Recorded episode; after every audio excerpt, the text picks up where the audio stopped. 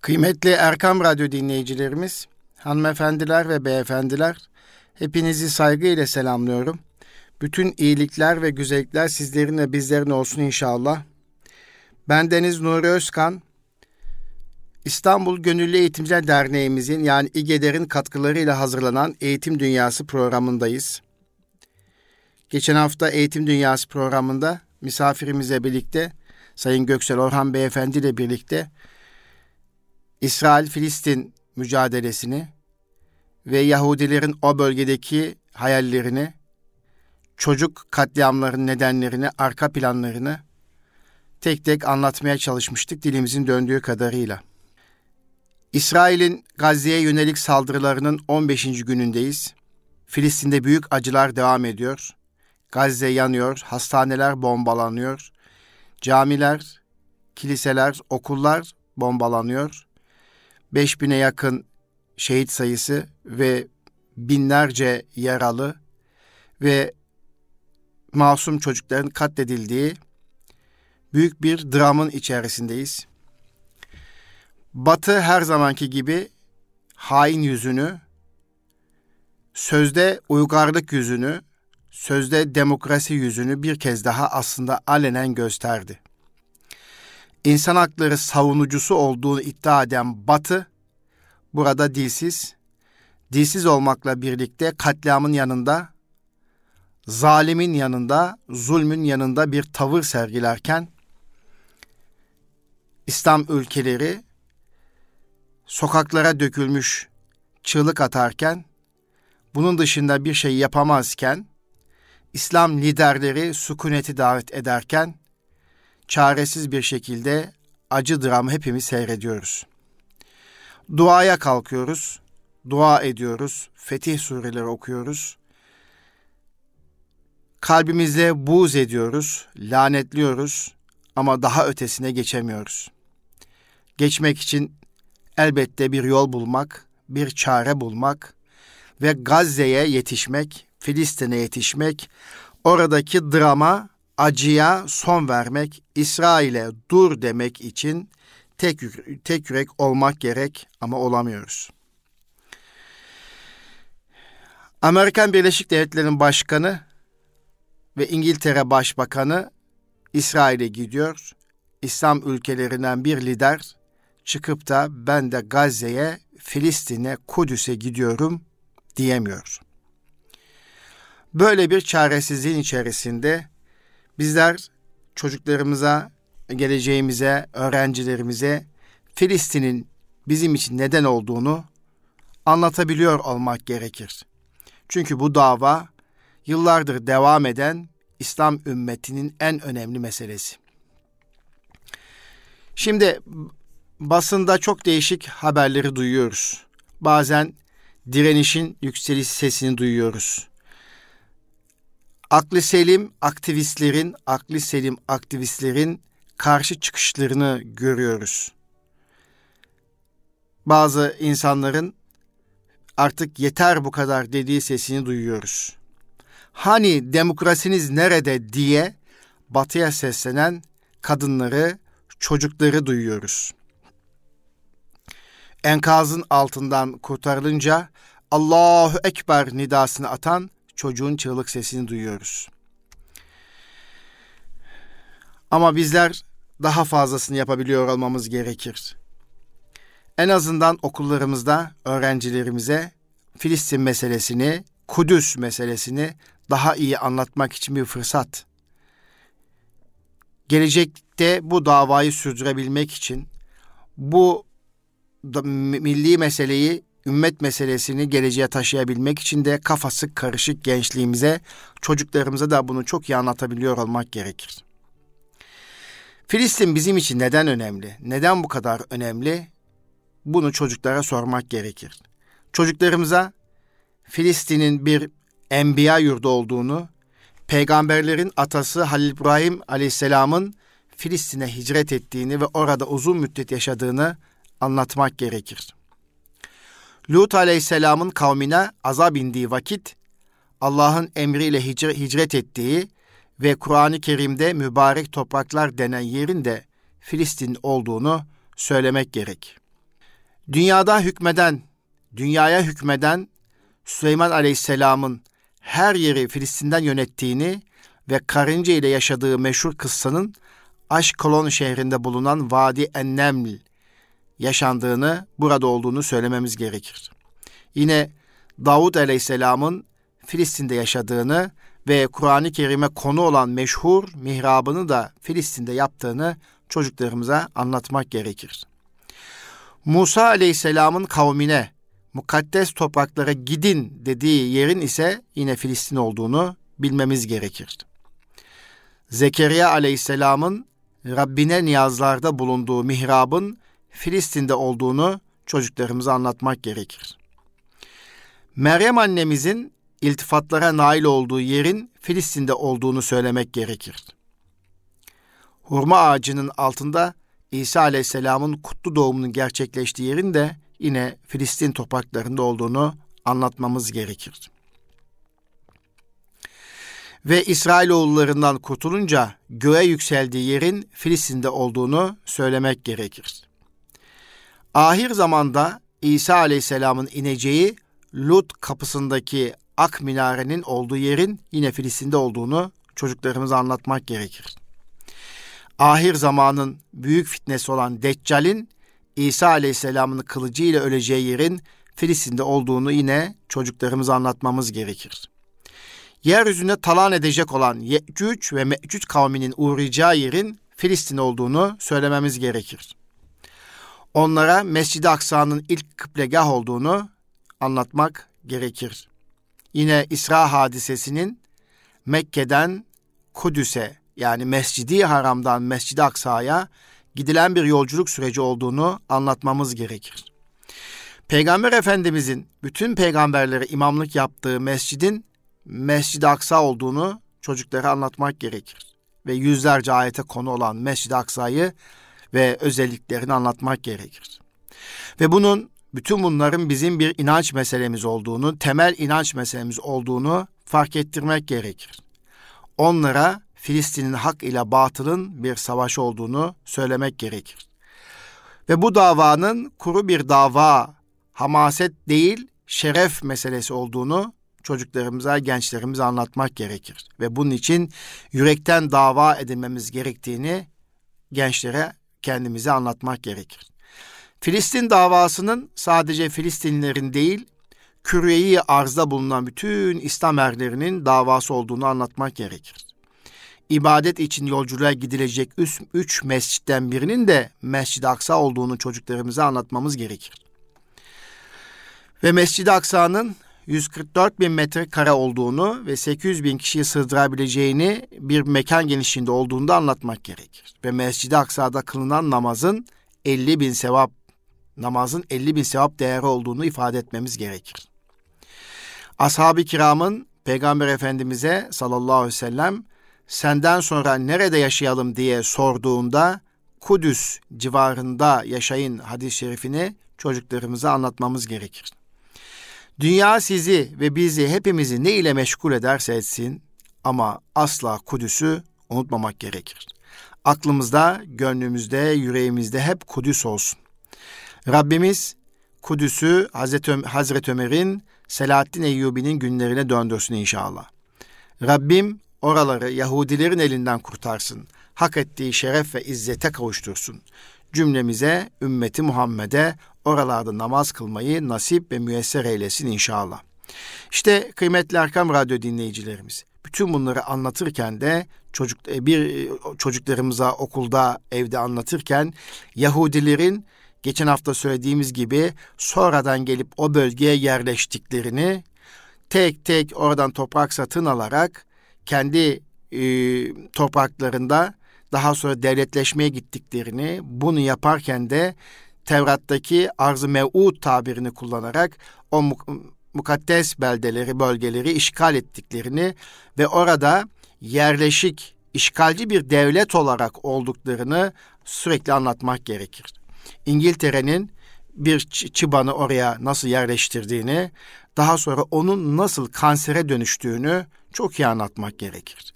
O bölgede huzur ve sükunetin yaşandığı 1789-1890'lı yıllara kadar huzur içerisinde yaşayan o bölgelerde Abdülhamit Han Hazretlerinden toprak istendiğinde bir karış toprak vermeyen Abdülhamit Han Hazretlerinden sonra o bölgenin İngilizler tarafından nasıl karıştırıldığını, nasıl isyana yöneltildiğini, sevk edildiğini çok iyi anlatmak gerekir. Oranın yerlisinin Filistinliler olduğunu, Yahudilerin işgalci olduğunu bas bas üzerine basarak hakikati söyleyerek anlatmak gerekir. Ve Batı'nın hain yüzünü, çifte yüzünü, e, insan haklarına saygı duyduğunu iddia eden demokrasi dedikleri e, Batı'nın e, Müslüman ülkelerde, mazlum coğrafyalarda insan hakları nasıl unuttuğunu, demokrasinin kenarından bile geçmediğini ama bizim aklımızda dalga geçercesine demokrasi getirmek lafını hala söyleyen bu batının da yüzüne tükürmek gerektiğini bir kez daha çocuklarımıza anlatmak gerekir. Evet, işte her eğitim dünyasında birkaç haftadır eğitim dünyasında daha doğrusu Kudüs gündemimizde. Radyomuzun gündemi Kudüs tabii ki. Radyomuzun gündemi Kudüs. Kudüs'te ciddi bir mücadele var. Gazze'de ciddi bir mücadele var.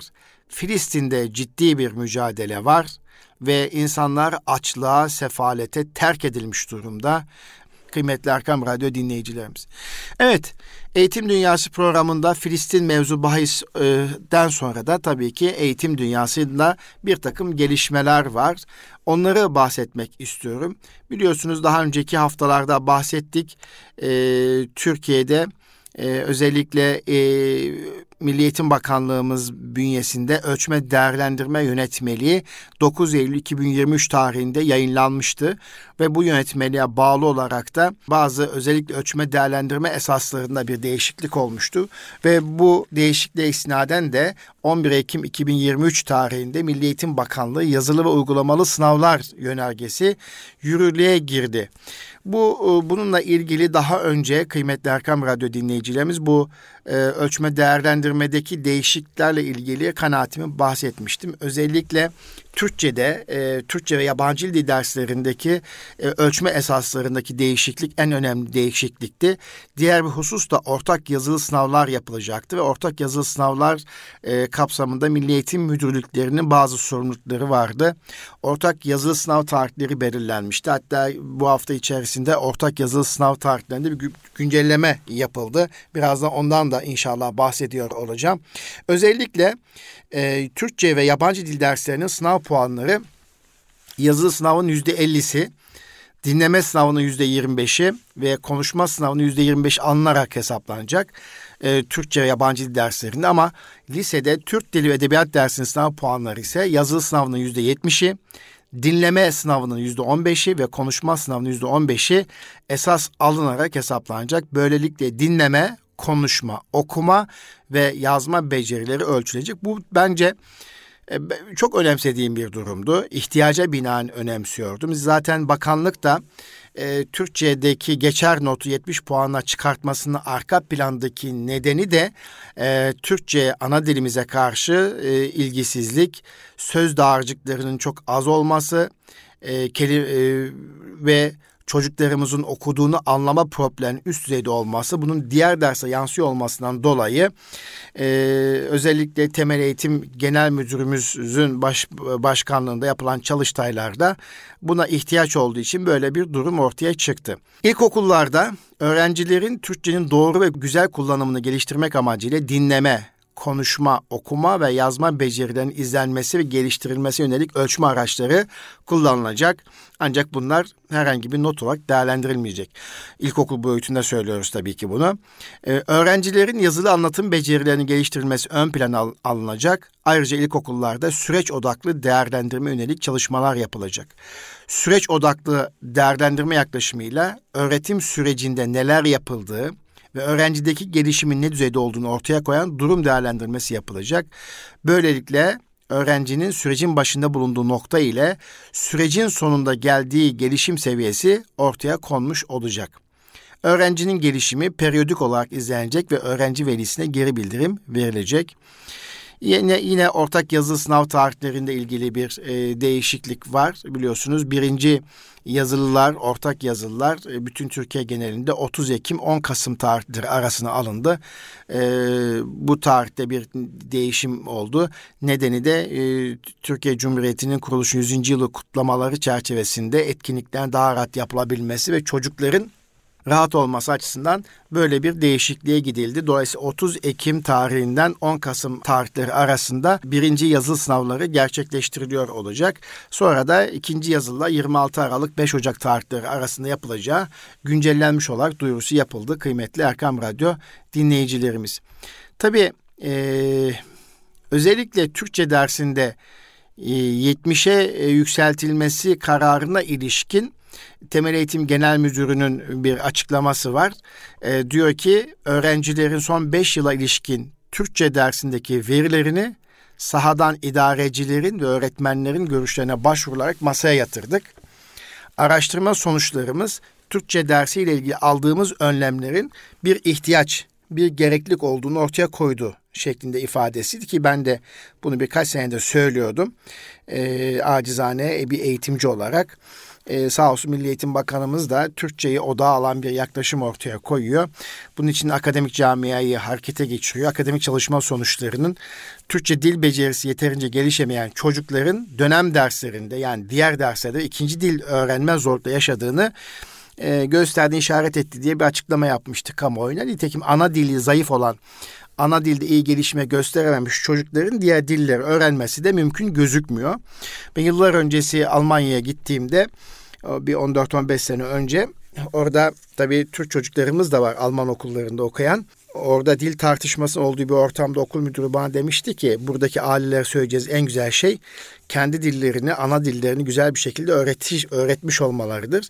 Ana dillerini güzel öğrenen, iyi öğrenen, doğru öğrenen çocuklar Almancayı da kolay öğrenirler. Çünkü ikinci dilin iyi öğrenilmesi ana dilin iyi öğrenilmesine bağlı demişti. Zannediyorum Bakan Bey de böyle bir açıklamada bunun e, e akademik bir e, tarafı muhtemel var.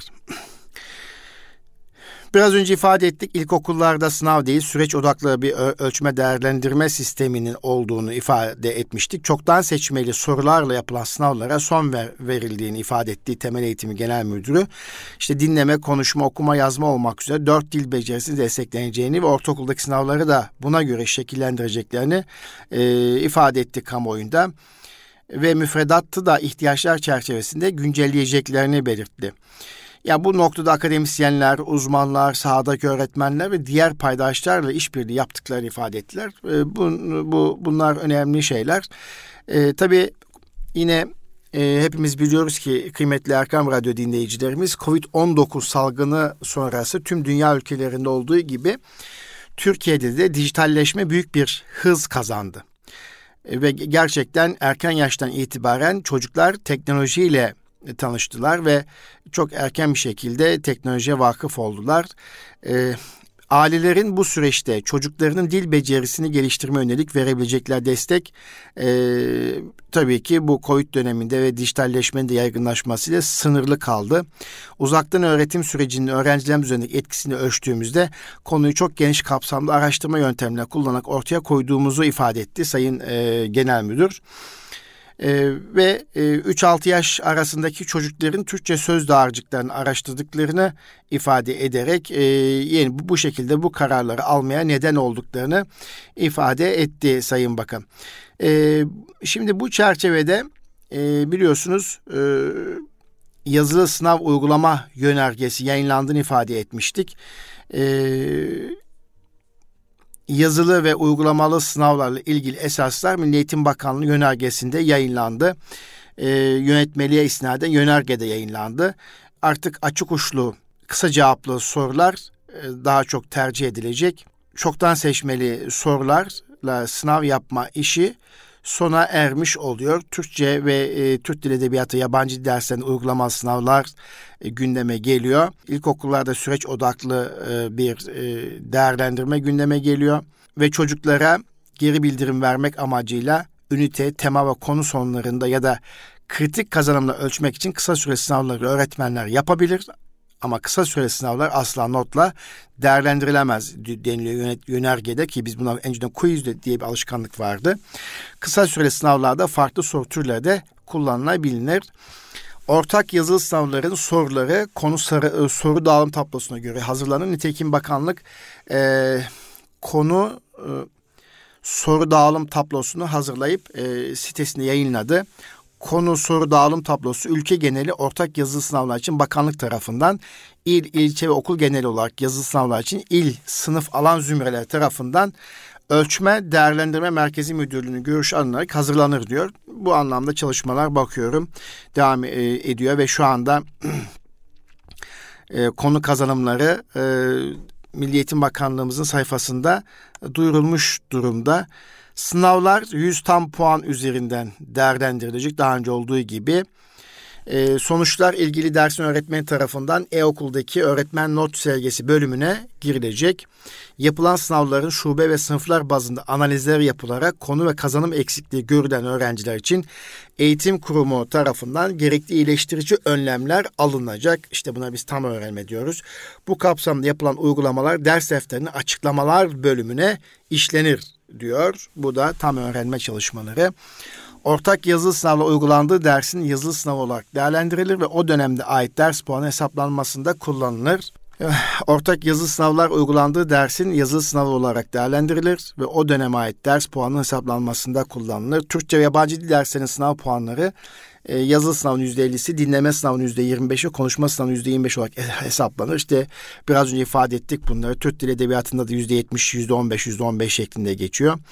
Geçerli mazereti olmadan yazılı sınava ve mazeret sınavına katılmayan öğrenciler ile kopya çekenlerin durumları puanla değerlendirilmez daha önce olduğu gibi.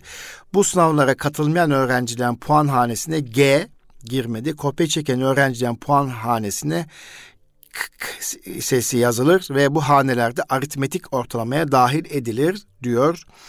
60 günlük devamsızlık kapsamında değerlendirilen öğrencilerin mazeret sınavlarına da katılmamaları, katılamazlar gibi bir durum söz konusu burada devamsızlık demek ki oldukça önemli artık. 60 günlük devamsızlık kapsamında değerlendirilen öğrencilerin mazeret sınavlarına da katılmamaları durumunda ilgili derse yönelik dönem puanları zorunlu hallerde bir sınav eksiğiyle verilir diyor. Hem devamsızlığı var hem de mazeret sınavına katılamamış öğrenciler. Öğrenci velisi sınav sorularına 3 iş gün içinde öğrencinin öğrenim gördüğü okul müdürlüğünce dilekçeyle itiraz başvurusunda bulunabilir. Ortak yazılı sınav soruları için itirazları ülke ve il geneli yapılan sınavlarda ölçme değerlendirme merkezi müdürlüklerince, ilçe geneli yapılan sınavlarda ilçe milliyeti müdürlüklerine, okul geneli yapılan sınavlarda ise okul müdürlüklerine cevaplandırılır. Yani veli de sınav sorularına itiraz hakkını var. E, bu itiraz hakkını da sınavı yapan kurum hangisiyse kimse o kurum tarafından cevaplandırılır diyor. Kıymetli Erkam Radyo dinleyicilerimiz tabi Eğitim Dünyası programında ilk öğretim kurumları yönetmenindeki değişikliğe istinaden bir de e, çocuklarımızın sosyal medyada fotoğrafların paylaşılabilmesi için ailelerden ve çocuklardan muvaffakat alınması esası var. Bunu da buradan hatırlatmak istiyorum. Bizi özellikle dinleyen Erkam Radyo dinleyicilerimiz e, ve özellikle eğitimci velilerimiz e, için bir bu bir ikaz, bir uyarı, bir hatırlatma bence. E, ilk öğretim kurumları yönetmeliğindeki esaslar doğrultusunda velilerden e, fotoğraf çekme, video çekme ve sosyal medyada yayınlama muvaffakat alınacak. Aynı zamanda e, çocuktan da e, fotoğrafını çekme, videosunu çekme ve sosyal medyada yayınlanma ile ilgili izin belgesi çocuktan da alınacak ve bu, çocuk da bu izin belgesi alınırken yanında rehber öğretmeni yer alacak. Bu konuda bir hatırlatma yapma ihtiyacı hissettim. Bu da oldukça önemli. Şimdi biraz önce bir şeyden bahsetmiştik. Dijital vatandaşlık artık o derece e, yaygınlaşıyor ki e, günümüzde artık online eğitimler oldukça fazla. Bu konuda dünya küçülüyor dedik. Bu dünyanın küçülmesiyle birlikte daha doğrusu dijital anlamda dünya küçülüyor ve yapay zekanın da devreye girmesiyle dünyanın her tarafındaki herhangi bir bölgesindeki bilgiye çabucak erişebiliyoruz veya biz ulaşabiliyoruz. Fiziken gidemesek de işte canlı e, online platformlarla dünyanın her tarafındaki okula, öğrenciye, kişiye ulaşabiliyoruz, alışveriş yapabiliyoruz.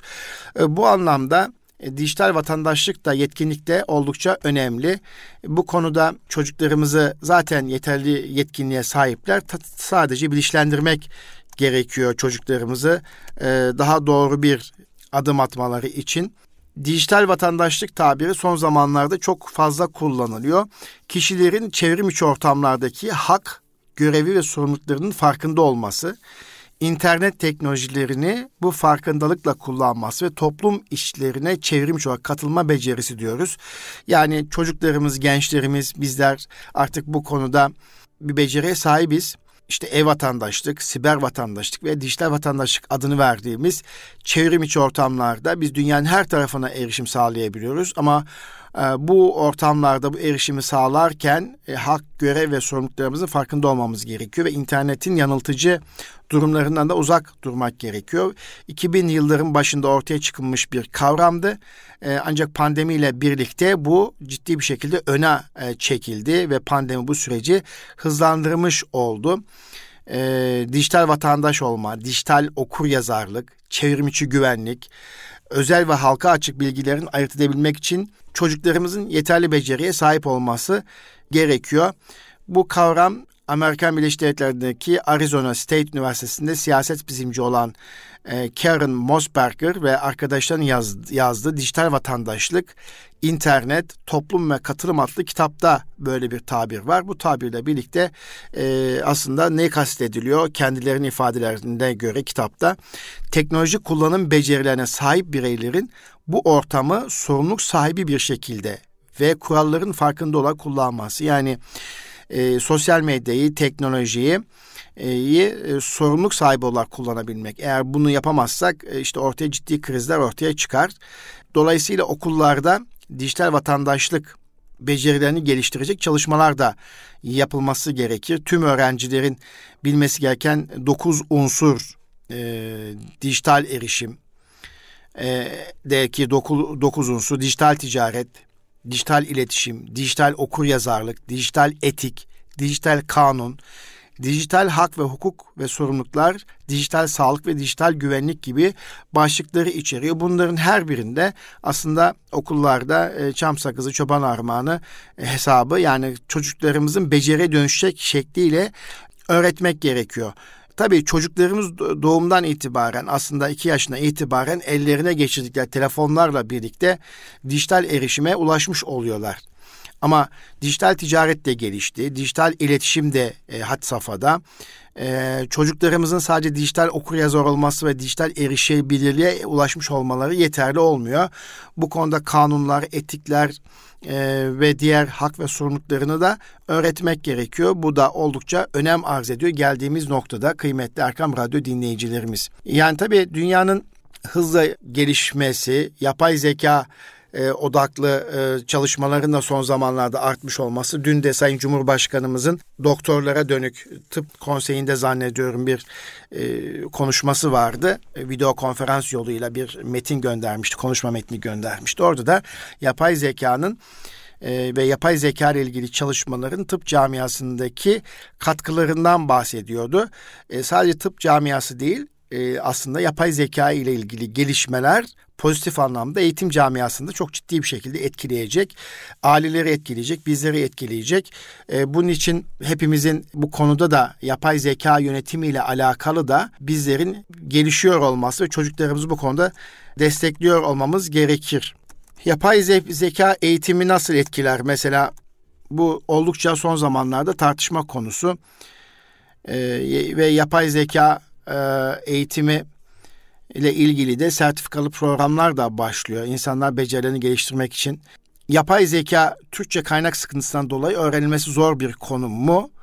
Ee, tabii ki değil. Yapay zeka e, tekrarlayan verisel keşifleri ve öğrenmeyi otomatikleştiriyor. Yani yapay zeka e, donanımlı odaklı robotik bir otomasyon programıdır. Bu programda kendisine yüklenen bütün bilgileri, verileri hemen hızlı bir şekilde değerlendirip sana e, geri bildirimde bulunuyor. E, ve çoğunlukla doğru bilgiler oluyor ama bunun zıttı da var. Yapay zekanın ortaya koyacağı durum bizleri de yanıltabilir, aldatabilir ve çok ciddi şekilde sıkıntıya da e, sokabilir. E, yapay zeka aslında mesela Google bu anlamda e, kendisine yüklenen verileri, Google aramaları, e, kendisine yüklenen verileri sürekli ne yapıyor? E, değerlendirip arka planda senin önüne çıkartıyor. Aslında vardı ancak şimdi daha da kurumsallaşmış durumda. Yani düzenli hale gelmiş durumda. Bu noktada 5-6 aydır daha fazla gündemimizde. Mesela ChatGPT gibi e, programlar üzerinden gençler ödevlerini hazırlayabiliyor.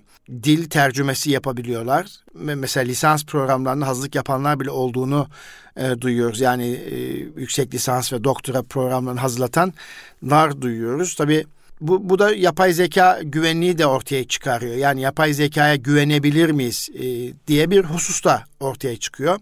Dolayısıyla yatay yapay zekanın e, ortaya koyduğu değerlendirmeler ve sonuçlar teyit edilmelidir. Belki bunun arkasından yapay zeka sertifikası e, gündeme gelecek. E, bu ne kadar bu ihtiyacı karşılayacak? Yani kalite standartlarını bir yapay zeka eğitimi almak ve daha sonra e, ve kurumlar bu konuda kendi programlarını e, sertifikalandırması söz konusu olacaktır. Bu konuda üniversitelerin bir takım çalışmaları olduğunu e, duyuyorum, görüyorum. Yani e, gerçekten dijitalleşme ve dijitalleşmenin ardından ortaya çıkan yapay zeka uygulamaları baş döndürücü bir şekilde devam ediyor. Bütün bunlar eğitim öğretim süreçlerini tabii ki etkileyecek. Bu süreçlerde çocuklarımız da isterseniz olumlu ve olumsuz etkilenme söz konusu olacak. Yapay zeka ile ilgili korkunç durumlar da ortaya çıkacak. Yapay zeka uygulamasına dayalı derin öğrenme araştırmaları e, devam ediyor. Bununla ilgili üniversiteler, e, akademik çalışmalar ortaya koymaya başladı baş döndürücü bir şekilde, inanılmaz bir şekilde devam ediyor. Ee, ben korkuyorum da aslında yapay zekanın son noktada hızlı bir şekilde gelişimiyle ilgili olarak nasıl şu anda e, dünyada iyiler ve kötüler sosyal medyada çarpışıyorsa ve ciddi bir şekilde algı götürüyorsa, algıyı yönetiyorsa bazen de iyi ile kötü ayırt etmekte zorlanıyorsak işte en basit örnek Filistin'de Gazze'deki hastanenin İsrail tarafından bombalanıp bombalanmadığıyla ilgili e, kirli bilgiler de Batı tarafından empoze ediliyor.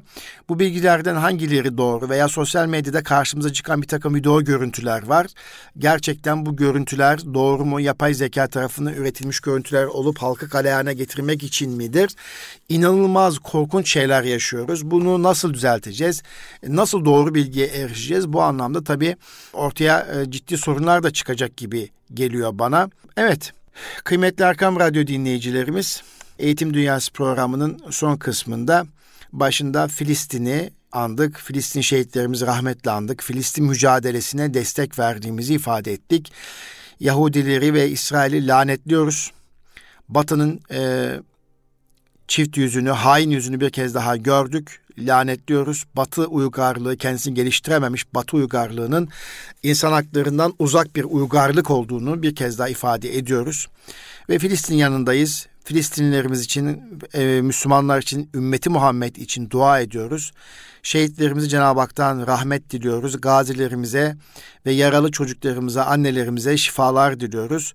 Rabbim ülkemize, milletimize ve dünya insanlığına barış ve huzur getirmesi için İslam ümmetini bir ve beraber eylesin diye niyaz ederek Eğitim Dünyası programına burada bitiriyor ve inşallah bir sonraki Eğitim Dünyası programında buluşmak dileğiyle kalın sağlıcakla Rabbime emanet olunuz inşallah.